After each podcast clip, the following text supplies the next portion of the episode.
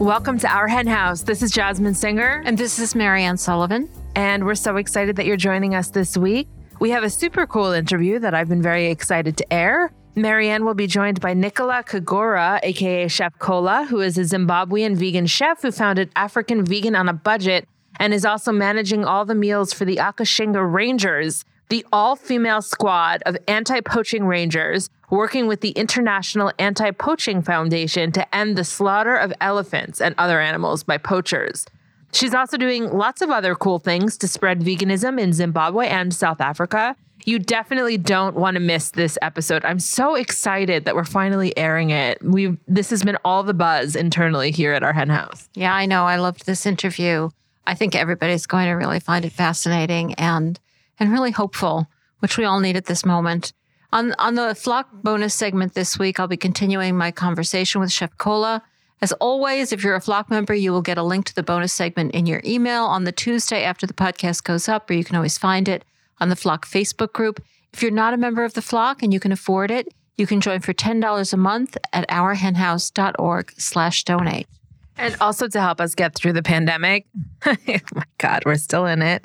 We're doing our Flock Friday. It needs to be super, super careful. It's getting worse. It's getting worse. Super careful. Yeah, actually, w- before Jen started at our hen house and John was still here, we were doing bots, which is what we call bottom of the show. And at the very, very end, we ended with uh, stay safe out there, wear your mask, social distance. And er, I just remember having this conversation with him in in like March about when we needed to change bots. And we were like, well, let's revisit it in May or so, something like yeah. that. And here we are, like a year later. Anyway, to help us get through this time, we are still continuing with our wonderful Flock Friday Zoom calls at 4 p.m. Eastern on Fridays. And sometimes we have guests. We do ask the flock members who come, who do you want to have uh, in conversation? So last week it was David Brooks, who was on their podcast not too long ago.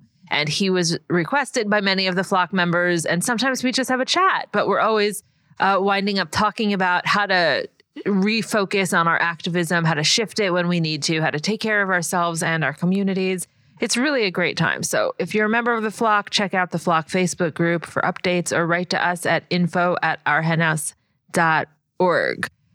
So before we uh, get to the interview, I wanted to briefly say that I, I had the joy and honor of being on several other vegan media outlets recently to promote my new book, The Veg News Guide to Being a Fabulous Vegan. I just wanted to point people to it if you haven't already seen it on our social media, the really cool podcast called Sentientism, uh, hosted by Jamie Woodhouse, who like really kind of boggled my mind and blew me away. And we're going to interview him soon. Yeah, I you know I've been following him on Twitter. He's so like he's so good on Twitter. I'm so bad on Twitter.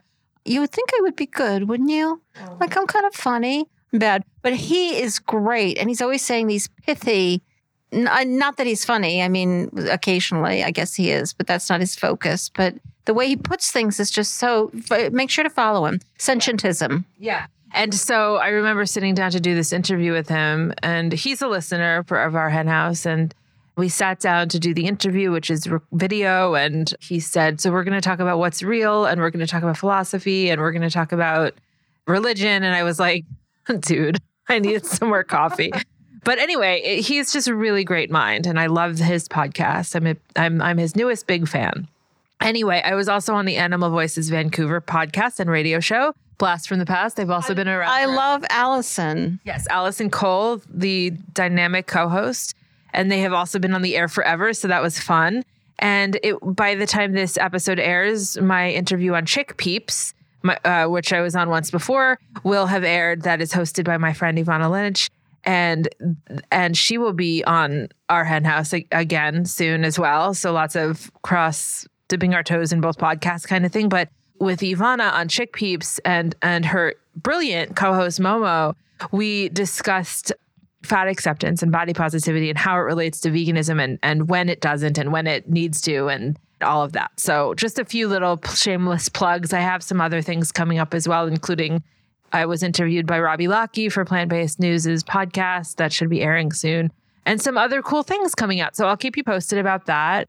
And you, meanwhile, have been, I mean, I think it's incredible that uh, I, I wish that people could have a little peephole into seeing where and how we record sometimes when I think of the last 11 years of us recording, I have these little things that pop into my head. Like, I think I've mentioned this before, but when my beloved grandmother died in 2013, I think it was, like, we were in her assisted living facility. There was like this couch in the communal area, and you and I sat on the couch to record the podcast that week, and we were kind of in hushed voices. We we recorded our podcast on the road, literally in the car while you were driving, and I was holding the mic on two of our cross country trips. There's been so many interesting moments, and right now we are in your apartment that you just got because your house is on the market and is being sold and your furniture isn't here yet so we have an we have an expanded card table and folding chairs that we're sitting in in an otherwise empty apartment but by the time this airs your stuff will have been moved. But for now it's not. So if people just had like an understanding of some of the circumstances we're in as we're recording it would be funny. Yeah, and I just have to say, if I say anything ridiculous today, you're just going to have to forgive me because moving it's so stressful. Oh my god, I don't know which way is up. I don't know where I live. I am so confused. And tomorrow all that stuff arrives, and so feel sorry for me, everybody. Well, yeah. So big things for sure. You were just talking about a moment in your life when we used to do two interviews on each episode, not one, and when you were teaching two courses and we were you were going through the list and you kept saying, How was I doing all of that and working a full-time job when you were still working at the court? And you know, I, I said if you list what you're doing now, it would sound exactly the same. Like we as humans are are doing way too much stuff. Well, it's not even close to what we used to do. I think we were idiots. Wow. Though, or maybe we were just efficient. I don't know. But now I'm either now I'm either much smarter or much less efficient. Wow. But uh, yeah, it, it is stressful to do all that stuff. And I will be teaching two courses soon, though remotely. At least I don't have travel time. Where will you be teaching this semester? I will be teaching at NYU Law School and Cornell Law School, which I've never taught at before. So yeah, it's both exciting and and scary. Is the Cornell one also animal law, or is it like a specific type of animal law? No, it's animal law. Oh, okay. That's exciting. I know in the past you've also taught farmed animal law sometimes, so that's why I asked. It is stressful times. There's also, you know, the world. One of the ways I'm dealing with stress is through paint by numbers, which when I was interviewed by Chick Peeps, they said, How do you manage everything you do? And I said, I, I paint by numbers. Really, I, I've seen you sit and do your paint by numbers, which some people could consider embarrassing, but you don't. that was And it really does. It really like it takes you out of everything. Yeah. Like like you're just it really does change things for you. You just imagine a little kid or yourself as a little kid just, you know, getting the, the paper and the crayons out and coloring. But I think the paint by numbers might be even. It, it kind of reminds me of how I am doing jigsaw puzzles, which is also kind of a pointless. pursuit. Well, not that paint by numbers is a pointless pursuit. I wasn't saying that, but you know what I mean. It's not like it's it's not really that creative. You're just like following a lot of rules, and there's something so relaxing about that. when I was a kid, because my mom is an artist, like an actual artist, she's incredibly talented. And when I was a kid, she didn't let me. she didn't let me do paint by numbers, and she didn't let me color in coloring books because she thought they were stifling. And uh, so I feel like now I'm in my It all it all comes out. Another another intro to the podcast that is basically a therapy session. All right. Okay. Anyhow, I do want to say that, well, okay, I have a funny story for you. I am a member of Ancestry, which I know I sold my soul to the Mormons, but I'm a member of Ancestry and I did their DNA thing like a year, a year or two ago. I found out lots of, you know, things that I already knew and lots of things I didn't. There's a lot of Eastern European Jew, mostly. There's also Eastern. European. I know. There's also Eastern European, which is different than Eastern European Jew. I have Italian. I knew that too. But then there were some other things I didn't know about. Anyway, I one day started clicking on the map of other DNA matches that I have. And I was still living in LA. I was really missing uh, New York. So I started clicking on people who lived in Manhattan who I was related to, and I was cross checking their Facebook profiles, seeing if I would find a vegan. and I I promise you all there is a point to this story. Okay. I found this one woman whose name is Katie living in Manhattan who is like my fourth cousin or something. And she had vegan all over her page. So I reached out to her. This is like a year ago or so. And we we became friends and we're like the same human being. And she has photos of both of our family members that we both share, these family members, these ancestors.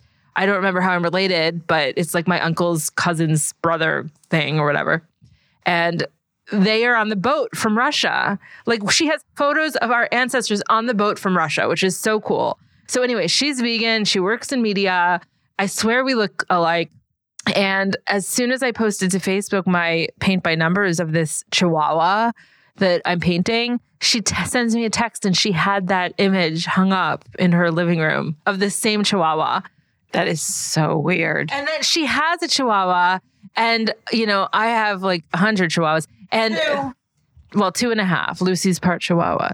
And the, of course, the other animal who I'm, who I love, well, I love all of them, but pit bulls obviously are Sweet Rose.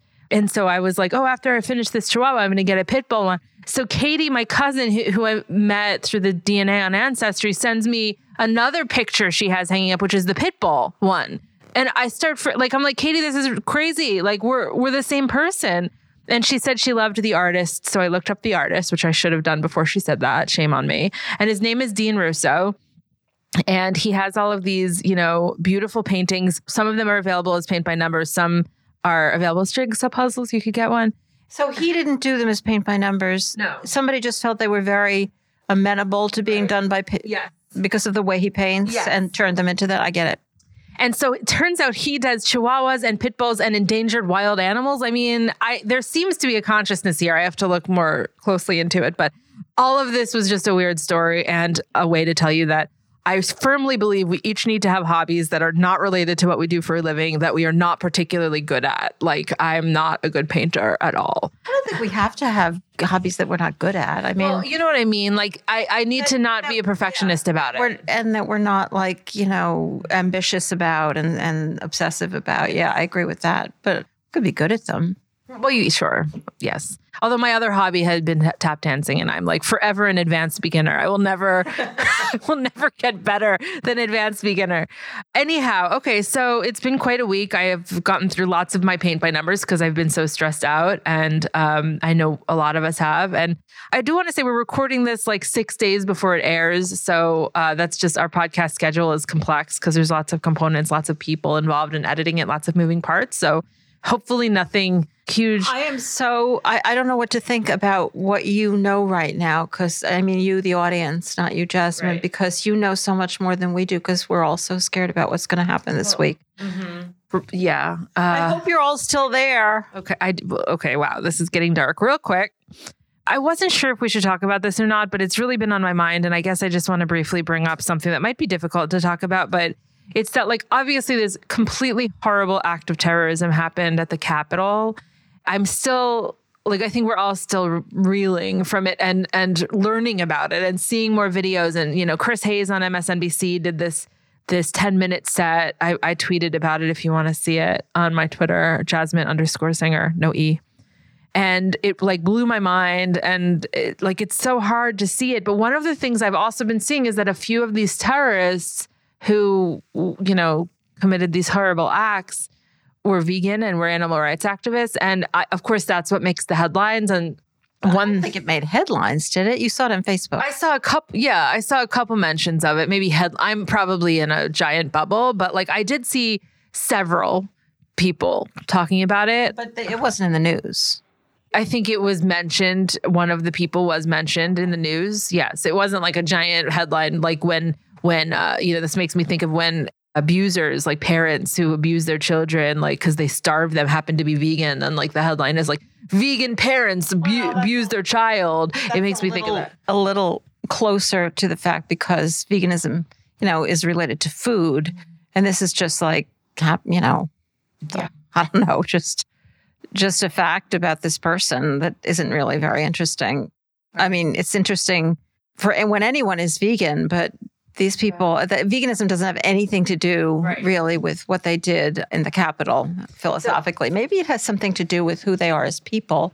Because, you know, people who are activists, whether in good causes or bad, mm-hmm. are activists. Mm-hmm. So maybe not totally unrelated. but I was so upset. I mean, like I was so upset by seeing this on on several people's Facebook pages. Did you feel like when people say Hitler was vegan? Yes, that's how I felt. And then I saw like you know, shame on me for reading the comments, but you know, there I was reading the comments and a oh, lot. No. A lot of Tell me that's not so. I know, but a lot of the people were like saying, This is why I'm not vegan. This is why I'm not an animal activist. And I was like having a bad day. Yeah, that's why they're not vegan. Right, exactly. and like, this is why I'm not involved in activism. They sit down to a steak, they think, I'd really rather be vegan. But you know, that guy at the Capitol. Right. Well, that's what, like, and, and I, I just, I've been, I've, the minute I found out what was, this isn't about me, but I took it personally. I took it personally on really? behalf of everyone who's been on our hen house, everyone who I know, and myself. And I've been like an animal activist, like, you know, as my calling, as my living, as my passion for 17 years. And I just was so upset that it was being boiled down to this one stupid thing. And I kind of wanted to talk about it on the podcast, partly because sometimes I use the podcast as a place to vent because it makes me feel better.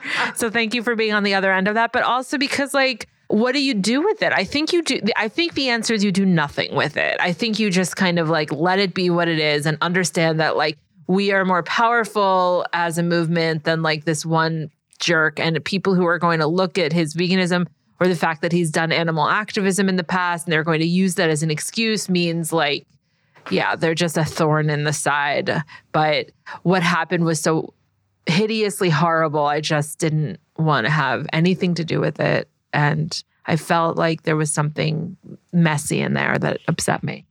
Yeah, no, I, I, I know you were very upset about it. I didn't. It, it didn't strike me as much, but of course, I didn't read the comments, right. which was your first mistake. I know. You know, I want everybody to be vegan. I do, because because they eat animals and kill them, and so I want everybody to be vegan. And to me, it doesn't mean I don't feel any like embarrassment or I don't feel responsible for somebody's actions just because they happen to be vegan.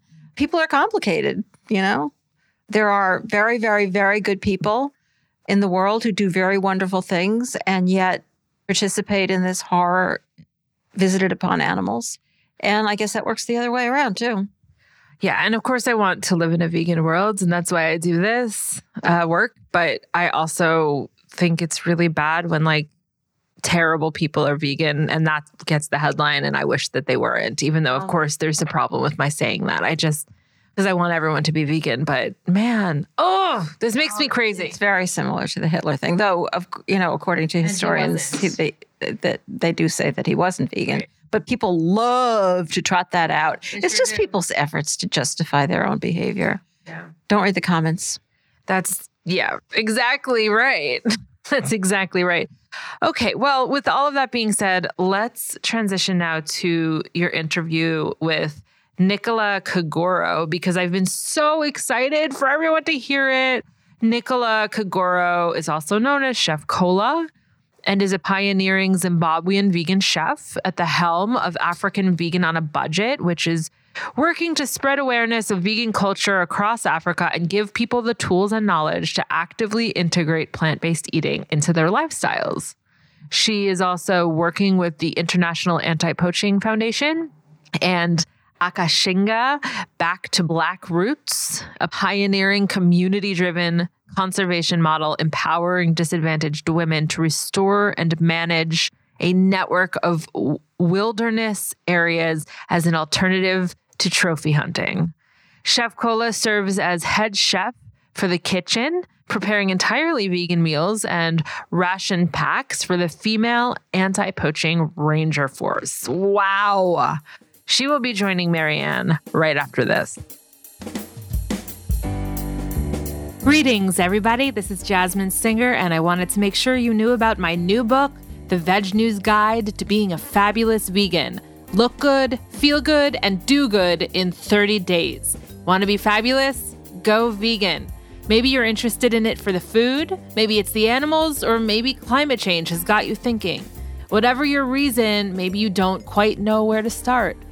After all, doesn't going vegan mean you have to give up tasty snacks and cool shoes and a sense of humor and your leather couch?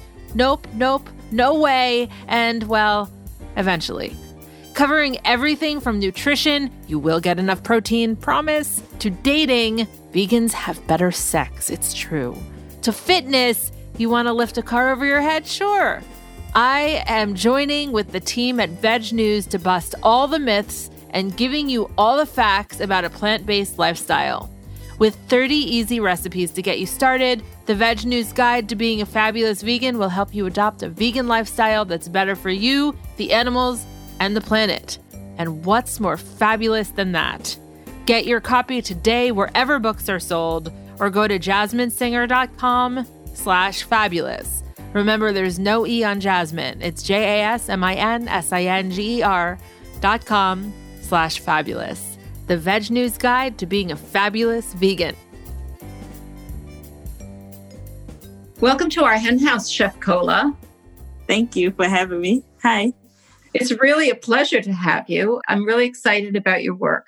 I first heard about it because of your role with the Akashinga Rangers through your organization, Back to Black Roots. So I'd like to start the conversation there, though I know there are other things for us to talk about. And we have had Damien Mander on episode 385 of the podcast. And I think many of our listeners may be somewhat familiar with the work of IAPF, which is the International Anti Poaching Foundation in Zimbabwe.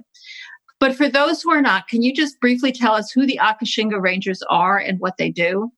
Okay. So the International Anti Poaching Foundation has a subdivision called the Akashinga Rangers. And these rangers are female and they're vegan. So the, they're the world's first female vegan armed rangers in the world. And under that subdivision of IPF, me and Damien Mander came up with a collaboration called the Black to Black Roots, and which is a kitchen, which is specifically for the Akashinga Rangers. So any female or staff member who works under IPF umbrella, the Black to Black Roots Kitchen feeds them. So it's a program that we've been building for the past close to this is going to be a fourth year coming and our main focus is on producing vegan plant-based meals for the rangers to do their job and have the energy and the feel that they need to do their job out in the bush. So that's the black to black program if anybody has any question about how much energy they need to do this job, I suggest, which is an enormous amount. It's an amazing organization, and these women really kick ass. So, but if you want to know more, I would suggest you watch Akashinga, The Brave Ones, which you can find on National Geographic. It's a great short film. But let's get back to the food, which is your main focus of interest. So, so how big an operation is this? How many people are you feeding?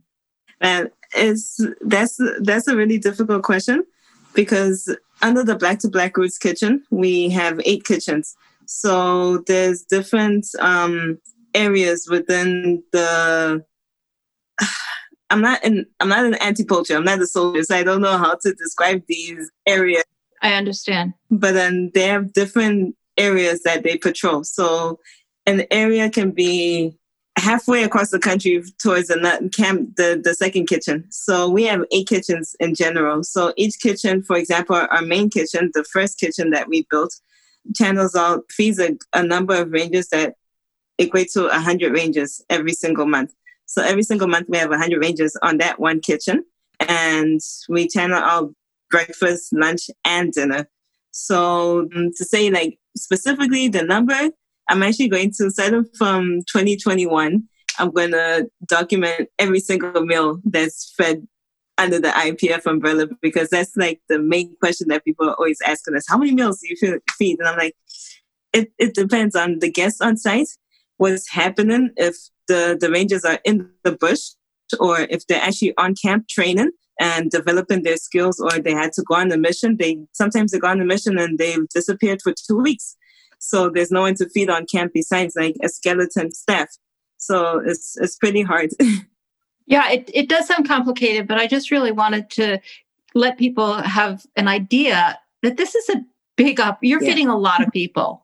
This is not like a little kitchen, like you know, people sitting around the table. You're feeding a lot of people every meal every day. So this is a major operation. And and I would imagine, I know that many of the rangers come from difficult backgrounds, often very poor backgrounds. I'm kind of assuming that most of them, when they arrive, have not been following a vegan diet for all of their lives. So there must be some steps that have to be taken to help them enjoy the food like to make sure that that you're feeding them food that, that's going to make them happy and going to make them strong so so what are those techniques the thing is that I look at it as a project. The Black to Black Roots is a project that we're running under the IPF umbrella. But then I don't look at it in terms of like a business module whereby there's a project and you have to use tools and techniques to to that will make sure that this will work. In anything that you're doing in life, there's game changers. So when I first, I can only speak about my own personal experience. When I first came into that kitchen, I think the ranges, the Akashinga units as a whole was there um, for a year. And IPF had been there for a couple of years prior, but then that specific unit was there for a year, the females only. And when they signed up for the program, these rangers, they got into the program, and for them to actually make it as an Akashinga ranger, they had to go through intensive training. And when they were doing this intensive training, and Damien and his fellow comrades found these women through the various rural communities, he informed them that this is going to be a program that there's no meat. And in the beginning, he used to um, provide the food as the organization, and the rangers would be allowed to cook their own food. And that's actually what happens in most of these ranger units around the world that these rangers are allowed to cook their own food. And then after a couple of months, um, he realized, no, this is not working. They're not actually they're they're cooking vegan food and providing the vegan food, but they're not they're not cooking it right. So with the Rangers, at first when I came in, after they had the privilege of cooking their own food, they were not impressed with me. They did not like my food. I'm gonna be honest. They were like, "What? This doesn't make sense to us." But it came a point where we had to meet each other halfway. And one thing that I did was go into their villages, their communities, and going into their communities out of the bush where we patrol and do the anti-poaching, I realized that most people in rural Zimbabwe are actually on plant-based vegan diets. Why I say that is because we don't have electricity. And if there's electricity, which is already there, they don't have money to buy meat. Meat is a luxury. So I found out, okay, so if you guys are not eating meat in general, you're already on vegan, plant based diets. What's the difference between my food and your food? And it was kind of understanding their flavor, their palates, what they like, using their indigenous ingredients. So just because you come from the same country, you can be rural America and suburb America. You can live in New York City or you can live in a rural rural area in America. So there's a difference between everyone's diets. So we met each other halfway and I found out, okay, traditionally, this is like what they like to eat. Traditionally, they actually don't eat meat. And we have this thing called soy chunks and they call it nyama, meat. And it literally looks like meat. It tastes like meat. And I started incorporating a lot of indigenous ingredients within our menu. And that's how they welcome the plant based vegan diet. That's a great story. I bet you learned a lot too. Yeah, it was humiliating. but uh, but educational. Uh, you know, uh, that I I really love that story because and I love the way you put it that you met each other halfway, not halfway on whether to be vegan or not, but but halfway on how to make this taste like something these particular people would want to eat. It's a great story. Mm. And I know that one of the goals here for both Damien and I assume for yourself is not just to feed the rangers and keep them healthy and reasonably happy, but also to get them to spread the word a bit, like to, to, to have this project spread the word a bit on, on vegan diets. So how does that happen? Do they bring it home? Yes, they do. Why I say that is because like I said earlier, most of these people in rural Zimbabwe, in Africa, and anywhere in general, meat isn't expensive. It's a luxury. If you're managing to eat meat three meals a day, seven days a week, 365, well done. You're part of the elite group. Because not a lot of people in the world, wherever you are in the world, are actually having the luxury of eating meat. So after meeting each other halfway, we started um, they started becoming more curious and energetic and enthusiastic of what we're actually, how did you make this? This tastes brilliant. I want to learn how to make this. So we started incorporating vegan cooking lessons within the their ranger training. So besides doing training in terms of intelligence or physical PE, they actually have nutritional um, education, which they have to do. And it started developing in a bigger scope because the Black to Black Roots collaboration between African Vegan on a Budget and IAPF under Damien Mander. It comes in in sections. So the first section was to introduce the program to the rangers, IAPF. And then the second section was to introduce it to their families within. So if a ranger was to go home, she will start cooking these meals within her own family. After that, we the, our third stage was is and we are now doing is to put it into the community which is the area around the whole IPF because when you put an NGO or any organization within um, a community that desperately needs it, everyone kind of it becomes a sponge and everyone gravitates towards that what's helping us survive basically. So NGO or governmental is, is just the way it is. And then our fourth thing, which we're aiming towards doing, is now building like not like, but we're now building community um, so community liaisons who they're, they're our brand ambassadors. So the program comes in, in stages. So I think this is next year we're going into our fourth year. Definitely, that's a fact. And they bring it home by understanding that at, at work, either way, I'm there two weeks in or a week out, two weeks in, three weeks, so whichever way it goes, they bring it home by some of them actually end up getting sick when they eat meat at home, or if there is meat, or they actually become more creative and then they put it to their families and then into the community. And then soon they just become brand ambassadors of plant based vegan diets. So it's been four years that we've been operating as the Black to Black Roots Kitchen. And veganism, that word vegan, wasn't something that was spoken of, and especially in rural Zimbabwe, people were like, what?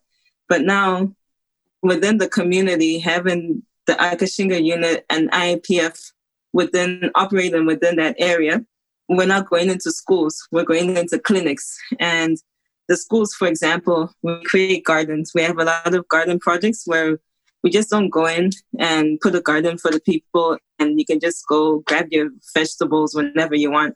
We actually incorporate agricultural programs within the curriculum if they're not there yet. And if they're not there, we go to the government and be like, okay, there's this school, particularly, what are the steps and measures that we can take to now introduce this program under your umbrella? So we make sure that we work well with everyone on all sides to for the betterment of veganism and plant-basedness and especially animal rights because one thing that when we go into this program the kids especially in the communities and the schools they always ask so okay um why not meat why okay we know that we have to be nice to the animals but but we have to eat meat. So what do we do? And that's our chance of educating the the youth. And i like to call it unlearning. For them to unlearn a lot of things that they've been taught that especially as africans of people of color that meat equals wealth. No meat doesn't equal wealth and you must respect your animals and just not kill them just because of the benefits of a poaching industry. So catching them at such a young age it makes a difference and even with when they go home to to their parents or whoever is raising them, they speak about it. They just go on and on to the extent that the elders start asking, okay, what is this IPF? What is this Black to Black Roots program? What is veganism? And they start actually, you know, so it's only been four years, and I believe it takes about 10 years to actually make a very impactful change in anything. So we still have a long way to go. It sounds like you're doing remarkable work. And it almost sounds like you're taking, I mean, as you said, the, the diets are traditionally plant based, but kind of by default, like people feel like their diet isn't as good as if they had meat in it. But you're taking that and saying, no, your, your diet is better like mm-hmm. just step over that whole step of like that every other culture in the world has gone through of shifting yeah. from plant-based to meat heavy and then realizing that this is not healthy or good. And and that's so powerful. That you're you're almost helping people understand that their traditional diets are are the best ones, not not the the poverty ones, not not because they can't, but because they choose not to. And it sounds like you're also working to improve those traditional diets by making them, as you said, teaching children to grow the vegetables, you know, making them uh, even healthier than they already were. Mm-hmm. Exactly. Exactly. So uh, let's let's talk a little bit about uh, the state of veganism in Africa. I know Africa's a big place, so you, you can't exactly speak to every culture, but traditional diets really, even all over the continent, really traditional diets have been plant based. And yet, factory farming is being introduced rapidly. Are you seeing a big shift? A big shift in from from from the traditional plant-based diets to a heavy meat eating diet, just because that meat is made cheaper by factory farming. I mean, I think we've seen that in so many places. Yeah, I say a very controversial statement that veganism veganism originated in Africa, and it's because of colonization that we as Africans have so much meat eating practices. And the state of veganism, it's not a big shift from not eating meat to eating meat now in 2020. This is something that's happened because of colonization. And when I say colonization, let's just take our diets, not even anything else, just focus on diets. And someone comes into your your house and says, listen, you have one cow. In fact, you just have you have more space to have more than one cow. I can teach you how to grow and have a thousand cows by the end of next month. And they mass produce these thousand cows. Okay, but here's the catch, my friend. All of the cows you're gonna take back, I'm gonna take back home, and you have nothing. But then at least I've taken your resources, I've taught you how to mass produce, and you've learned. So now veganism and in the state of Africa, it's not something new that people are learning how to eat meat now.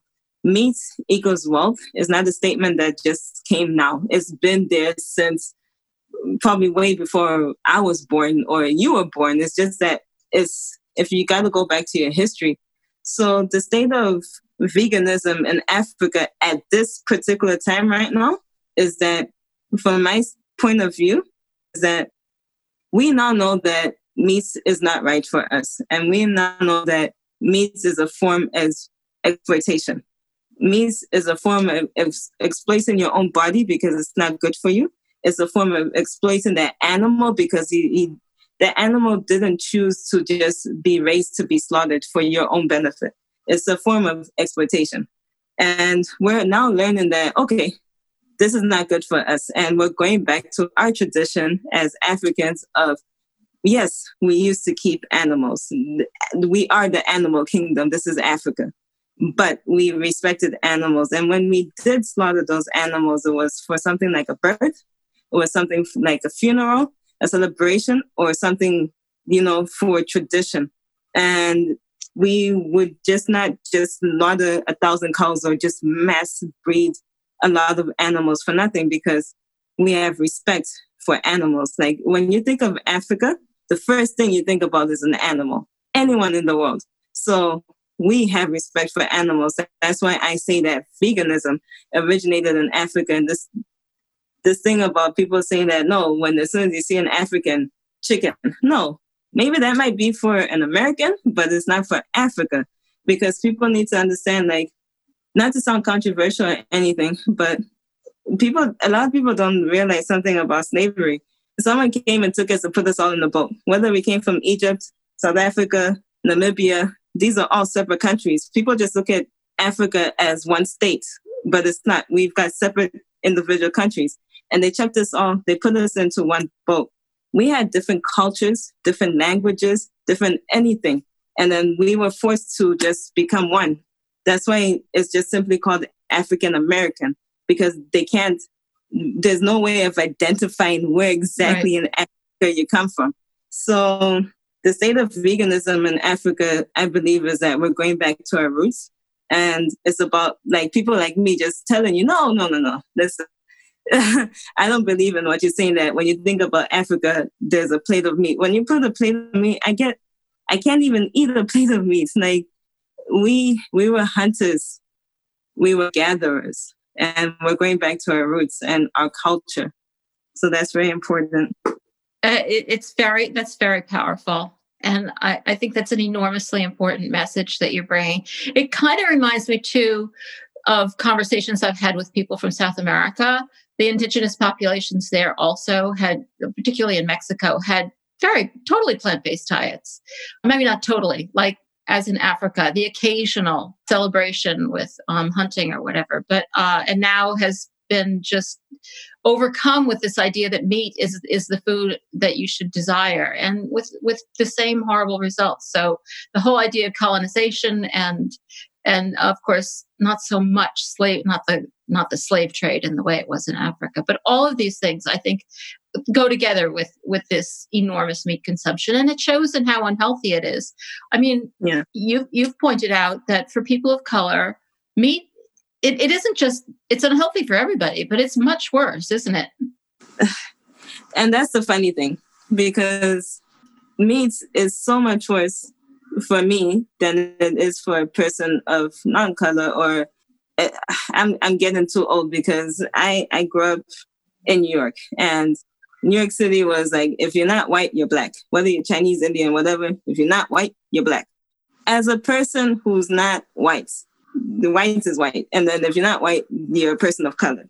If we eat meat, our health deteriorates. Because why I say that is that we can eat the same amount of meat as a white person. But then if a white person gets a disease, they can identify that disease quicker than a black person or a person of color and fix that problem and rectify quickly. But then I think diseases take a little bit longer to be identified in people of color or people who have any skin tone because and health it impacts our health and it's been figured out that if you go on a plant-based diet and you have a disease or any health problem it helps you especially as a person of color but it comes to things like the health system the medicine system the pharmacy industry whereby all of these these pills and these vitamins, these whatnots that people have, they're all natural and they've all been developed. Like you can go to the bush in the Amazon, you can come to Africa, you can go anywhere. These cures are there. But then they're being put into a pill and manufactured in the pharmacy industry that and more negative things are being put in them. So if we promote the vegan diets as anyone of color, it it's very bad for the the hospital, the health industry. So that's why it just comes back to things that people know of, which is like this is open secrets that if you go to the hood in Brooklyn, you'll find a lot of bottle stores, um, liquor stores, but you will never find like healthy, healthy things or things that benefit us. But then if you go to I don't know, Roosevelt Island in America, you'll find your your your pharmacy and your this and your that, but then you won't find so many liquor stores, which is it's because of the demographic of people who live in certain areas. That's why health in terms of Africans, we are not healthy because we were told we they took away our power. Like all of these things it, I hate to say, no, it's because of colonization. I'm not blaming a specific thing because it's been a couple of years and we've had enough time. Any community needs time to develop, but then it's just our mindset that needs to shift. Yeah, well, I would say that's true of virtually everybody in the world, not just in Africa. Yeah.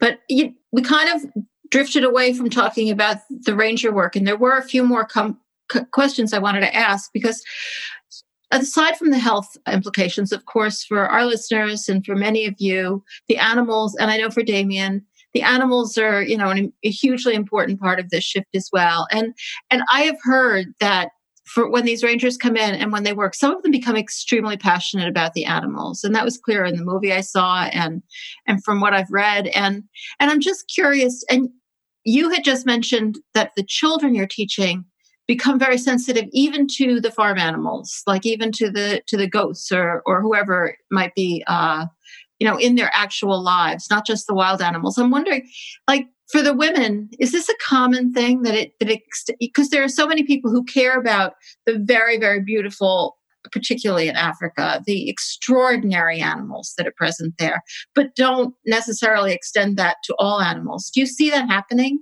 Yeah, definitely.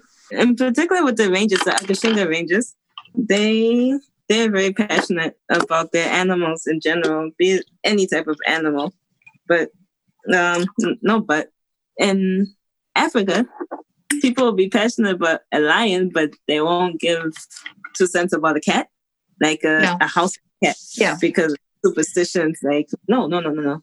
But then with the Akashinga Rangers, they're going into the communities and they're teaching people that it's not just about the lions in the bush, it's also about anything that breathes and lives. And, you know, they're, they're teaching even an ant, like a tiny little ant. We care about that and we're teaching people. So, yeah, definitely there's a shift, there's a change. So, what about are people also talking about and spreading the word about climate and the implications for the growing factory farm industry in Africa on, on climate change? Is that an issue? Definitely an issue. Um, slowly but surely, people are now. Yeah, a, same a here. Little, yeah, a little bit more light needs to be shed in the rural community. When people speak about climate, it's more about weather. like when is it going to rain? What, yeah. like and slowly but surely people are now. Yeah, yeah. it's very real in in mm-hmm. a rural area where people grow food. It's it's not just an abstraction; it's right there every day. Yeah, yeah. Do you do you see veganism as a as a political issue? Uh, do you relate it to Black Lives Matter? Is it part of? Are all these issues connected for you? When it comes to the Black Lives Matter movement, I, as Chef Cola, don't think that veganism and the Black Lives Movement go hand in hand. Why I say that is because I literally thought about it and I went back to just the civil rights movement in general, like in America. There was not there was no mention about diets in the civil rights movement in history. Maybe the, the, the leaders who were running the civil rights movement were on plant-based vegan diets and they did it for their own religious benefits and views, but then they never did it for political reasons. Malcolm X wasn't a vegan for political reasons. It's a very tricky question. I do stand for the movement, no doubt. Um, but veganism and Black Lives Matter, maybe I need to be educated a little bit more, or maybe the light needs to be shined on. St- maybe there's still untold stories that I don't know of that helped mold such political views in, in terms of veganism, but I don't know of them yet. And if they are, then people need to start like throwing them at me or saying something. But at this stance, no, because a hungry man is an angry man. And you, whether it's a cause for this or that, whether it's a cause for blue or yellow or green, I don't think that veganism has anything to do with politics. Yeah. It's yeah. I'm probably gonna get in trouble for that a couple of years down the uh, line. But, I don't think that you would get in trouble with that for that at all because you're being so honest about about where you stand and and and what what more you want to know and instead of like making up an answer that just sounds good i think that's the best way to answer anything what about your story how did you end up finding out about what's going on with animals, what's going on with food, going vegan? I was born in Zimbabwe and then I was raised in New York City. Moved back to Zimbabwe for a little bit. Then I came, I went to college in Cape Town, South Africa, where I studied hospitality management. And during my third year, I had to do find my own internship. And they said that you can get into any department within the hospitality industry and the kitchen is a, a, department in the hospitality industry. So I found a job as a, a chef, and I didn't know that it was a plant based restaurant or a vegan restaurant. and literally, I was so good at my job that I went from scullery to chef, just a normal daytime chef, to becoming the head chef of one of the founding um, vegan restaurants in South Africa. So that's how I fell into my lab. So it was like a blessing. That's a crazy story. it's like it was meant it to was, be. You're you were catapulted into yeah. this. yeah. what what restaurant? And was it in uh, Cape Town or Johannesburg? Called Plants. In yeah, Cape Town? in Cape Town. It's called Plants. Yeah. So it's one of the like original vegan top-notch restaurants in South Africa. That is a great. I love that story. I was in South Africa, but only in Johannesburg. It was a very short trip for a speaking engagement, but I was only in Johannesburg, and there was, I think, one vegan restaurant at the time. It was many years ago, and so it was probably the the. I was in the the Johannesburg equivalent of the restaurant that started your career. Exactly. That's great. That's a great story. It's so funny that you didn't know it was a vegan restaurant. I was just looking. I was trying to graduate, and they said, "Look for a department." so I, you know, that brings up the issue. Before I let you go, I, I just think it's it's so interesting that that that veganism is coming at it us from two directions. You were working in a it was probably a fairly high end restaurant, very nice, like like sophisticated, and it was seen as this like new fancy cuisine. And yet there's also the point you're making that veganism is part of of, of the everyday person's diet Mhm. in in places like that. And and it these two things are just have kind of run separately. And I think they're starting to come together. You're one of the people who's bringing them together. Do you see it like that? I am. I'm vocalizing it a lot. Um, I am not afraid to make people feel uncomfortable. When I speak about colonization, I'm not speaking about you. I'm not speaking about you or what you did. I'm speaking about history. You can speak about Yeah, I don't yeah. I don't think you should feel uncomfortable about it at all. Yeah, It's, it's history. it's history and we need to learn our history. And i think i'm one of the people who are building a, gra- a gap because when it comes to veganism i've noticed three things. People think it's not for black people or people of color. People think that the food tastes bad and people think that it's very expensive. Those are the three main things that people sh- the reasons why people shy away from veganism. And i'm building that gap where the vegan you, you especially as people foodies or chefs or people in a nutritious industry you have a responsibility especially as a vegan chef not to just make a beautiful dish that's colorful and be like oh wow. Like make sure it's got nutritional value. Make sure it tastes nice because it can look beautiful and then just taste like a brick you know? You you've got to make things balanced. Make sure that you you teach people how to grow their own ingredients how to use indigenous ingredients within your own community etc and just teach people how to shop. And there's there's a whole community of people who are not just white people who are vegan. What about the rastas? What about people from kenya ethiopia? There's a lot of people who do it for other reasons. So it's just about unlearning you know? So Yeah. that's the, that's my aim to build a bridge. So much of life seems to be about unlearning. Is it's just it's a little alarming how how how many lies we are told, or how many falsehoods anyway, whether people are lying or not. The Black vegan movement in in in the U.S. is the most vibrant part of veganism right now. Uh, it, it's hugely vibrant. It doesn't make sense. Like you, the Black vegan movement shouldn't be based on veganism because uh, people are gonna be like, "Well, I never was vegan." Mm, mm, mm, no one is gonna actually take the time to understand. Like, it's weird to me as an African, as a pure African. I haven't grown up in New York, so it's kind of weird. Like, why?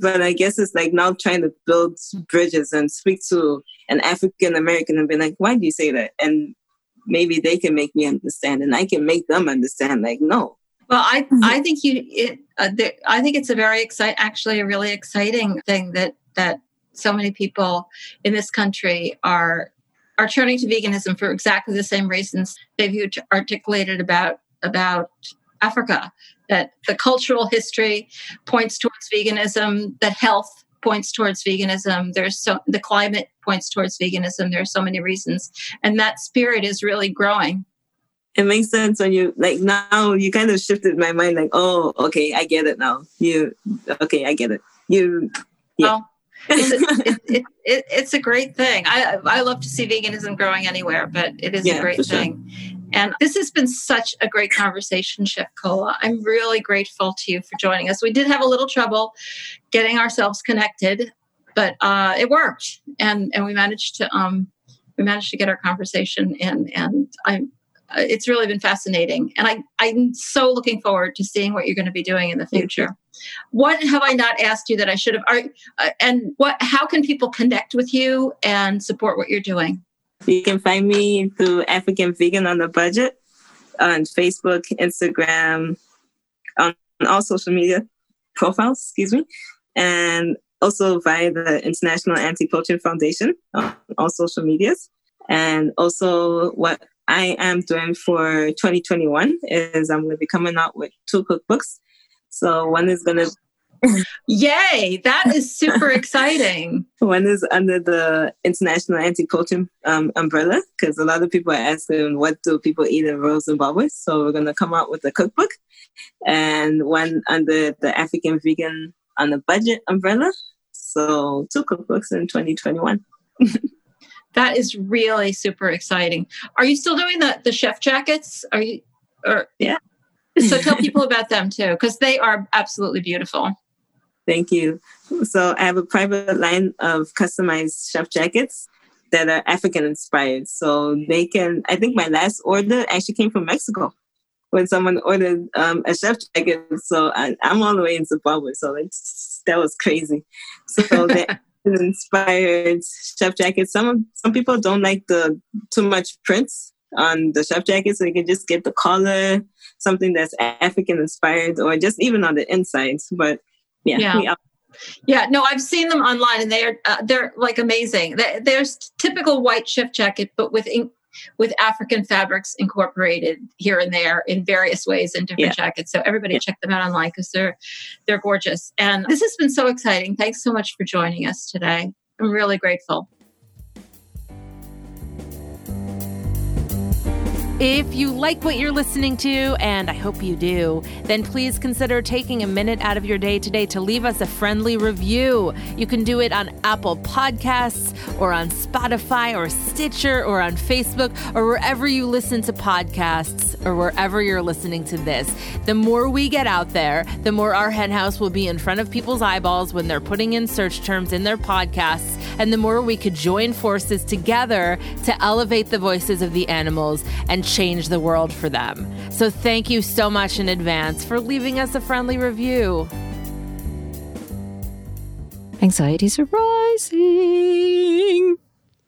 Animal Ag Watch by Hannah Thompson Weeman is is reporting a little late, I have to say, on Matt Johnson from Direct Action Everywhere's stunt when he went on Fox News posing as the CEO of Smithfield Foods. I kind of can't talk about it without laughing. According to her, it was the finale to a year of ridiculous actions from DXE. And she lists among them misrepresenting their identities to gain access to plants. Does she mean like petunias? Uh, no. She means slaughterhouses to install cameras. Well, actually, that seems like a pretty good idea. Protesting at the homes of meat company executives burying piglets. She doesn't mention that piglets were, I assume, dead, as well as spreading what they claim to be hog manure on their lawns. Well, that's a little stunty. I don't really object to it, but it is a real little stunty, I, I admit. Not ridiculous, though. And calling for a moratorium on factory farms and slaughterhouses in the state of California. Well, that ain't stunty at all. As a first step to ending animal agriculture nationwide. You know, it's interesting how she mixes like uh, all of these all of these things together. Spreading hog manure, calling for a moratorium, pretty different uh, pretty different concepts, I would say. But this is the this is the one she's most concerned about. And as much as they criticize it, make fun of it, uh, call it ridiculous, obviously it really got out under their skin. And when Matt Johnson appeared, the Smithfield executive, and then started uh, talking about how terrible the meat industry was and how terrible Smithfield was. It's incredibly disheartening to see activists finish the year by stooping to a new low impersonating a food industry leader during a national news broadcast about the critically important topic of providing vaccines to frontline food industry workers. Yeah, yeah, honey, this the actual executive from Smithfield cares a lot more about about his workers than uh, Matt Johnson. I'm sure. Uh, you know, maybe not.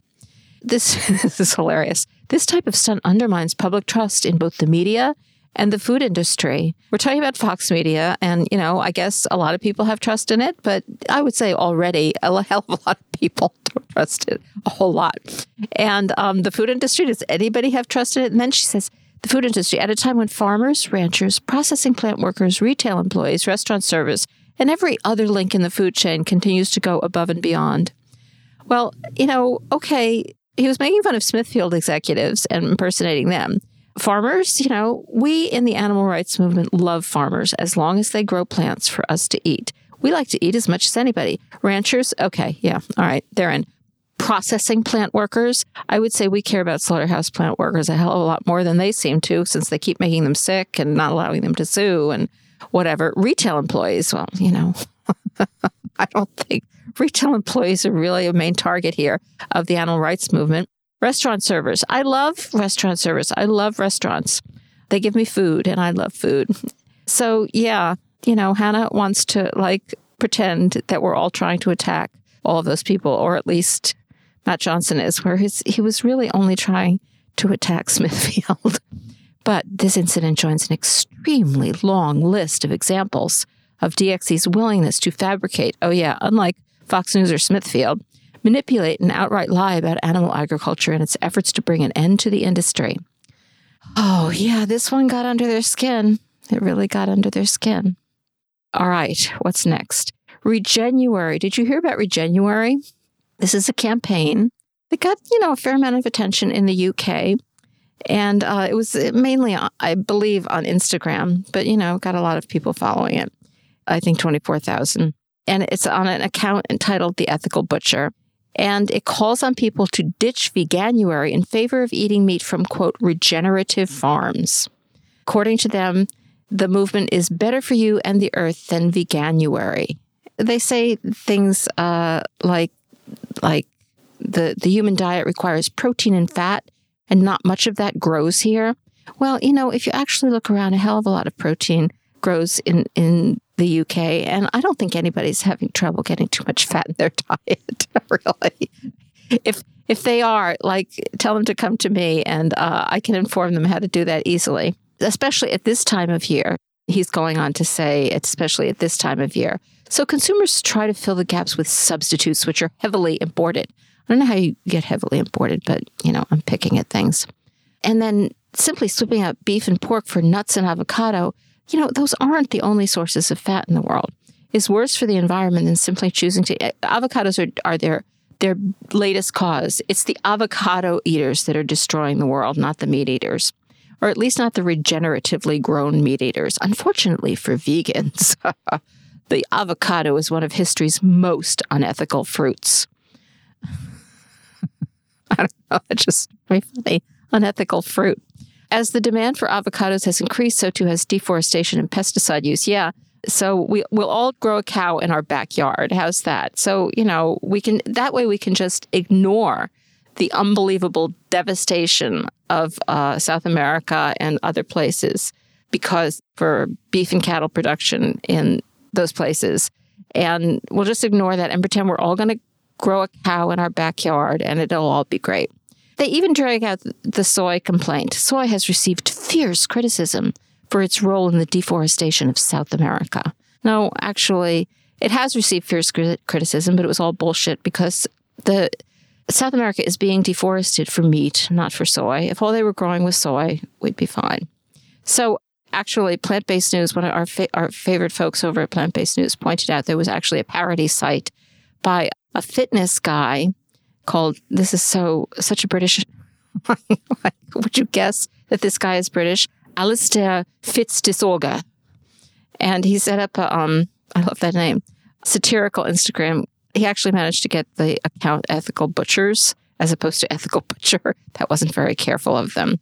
And uh that uh this is what they say Regenuary, whether you're eating vegan or omnivore, is all about eating foods that are local. So, this is a guy who's into regenerative agriculture that are local, seasonal, and farmed using regenerative methods. Now, that really could save the world. Yeah, seriously, be as regenerative as you want. Just leave the animals out of it. That was fun. I love a satirical site. This should be a satirical site, but it's not. Meatingplace.com. And this is a new column, Omnivorous Opinions by Laura Zenger. Check out the name, Omnivorous Opinions. I just think this is such an interesting column. I don't know whether it will continue. The name indicates it will continue in the same vein.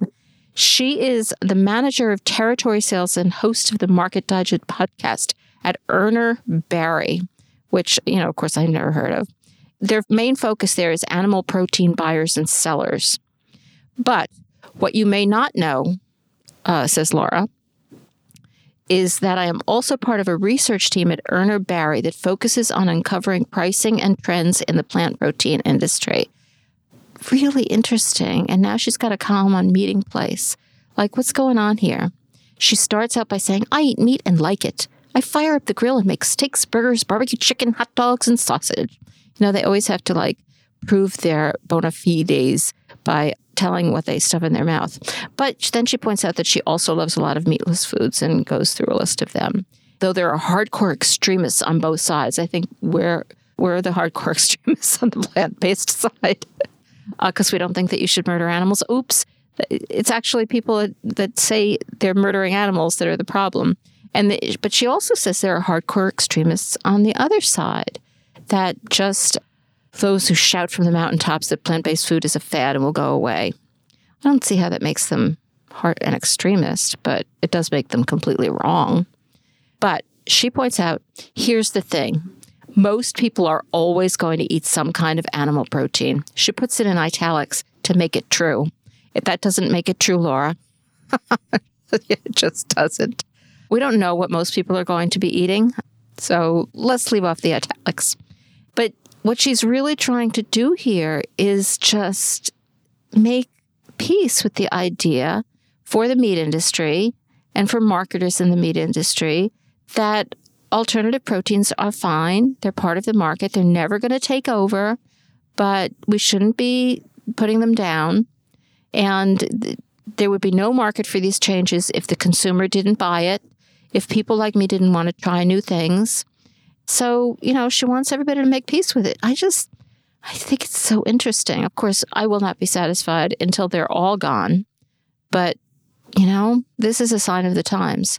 The protein space has been a playground for brilliant minds to find solutions for hungry people like me forever. Nothing about that needs to or should change. Well, you know, the only thing that's going to change, and I think she kind of agrees, is that the plant based part of it is going to grow. I'm pretty excited about it. And so maybe that's not so anxious, but it's kind of a cool thing to read. And that's it for this week's Rising Anxieties. Well, that's it for this week's show. As always, if you like the podcast and you're able in these difficult times, you can support us by joining our flock at ourhenhouse.org slash donate for $10 a month or $100 a year or you can make whatever donation you're comfortable with. Another great way to support us is to leave a fabulous review on Apple Podcasts or wherever you're listening to podcasts, or like us on Facebook. You could also leave us a review there or follow us on Twitter or Instagram at, at Our Hen House. If you shop on Amazon, you can use Amazon Smile using Our Hen House as your favorite charity. And of course, tell your friends about us. If you're one of our listeners who already supports us, thank you so much. And thank you to my co host, Mariann Sullivan, and to Jen Riley for her work in producing this podcast, and to composer Michael Herron for the music. Thanks to Podcast Haven for their work editing this podcast, and to our production assistant, Jocelyn Martinez. We will be back next week with a brand new show, so don't forget to subscribe in Apple Podcasts or Spotify or wherever you listen to podcasts. If you're a Flock member, remember to check your email or the Flock Facebook group on Tuesday for your bonus content and join us on Fridays for Flock Fridays, where we do some really cool Zooms that you'll want to join. Thank you so much for tuning in. I'm Jasmin Singer, and be safe out there. Social distance, stay home, wash your hands, and listen to podcasts.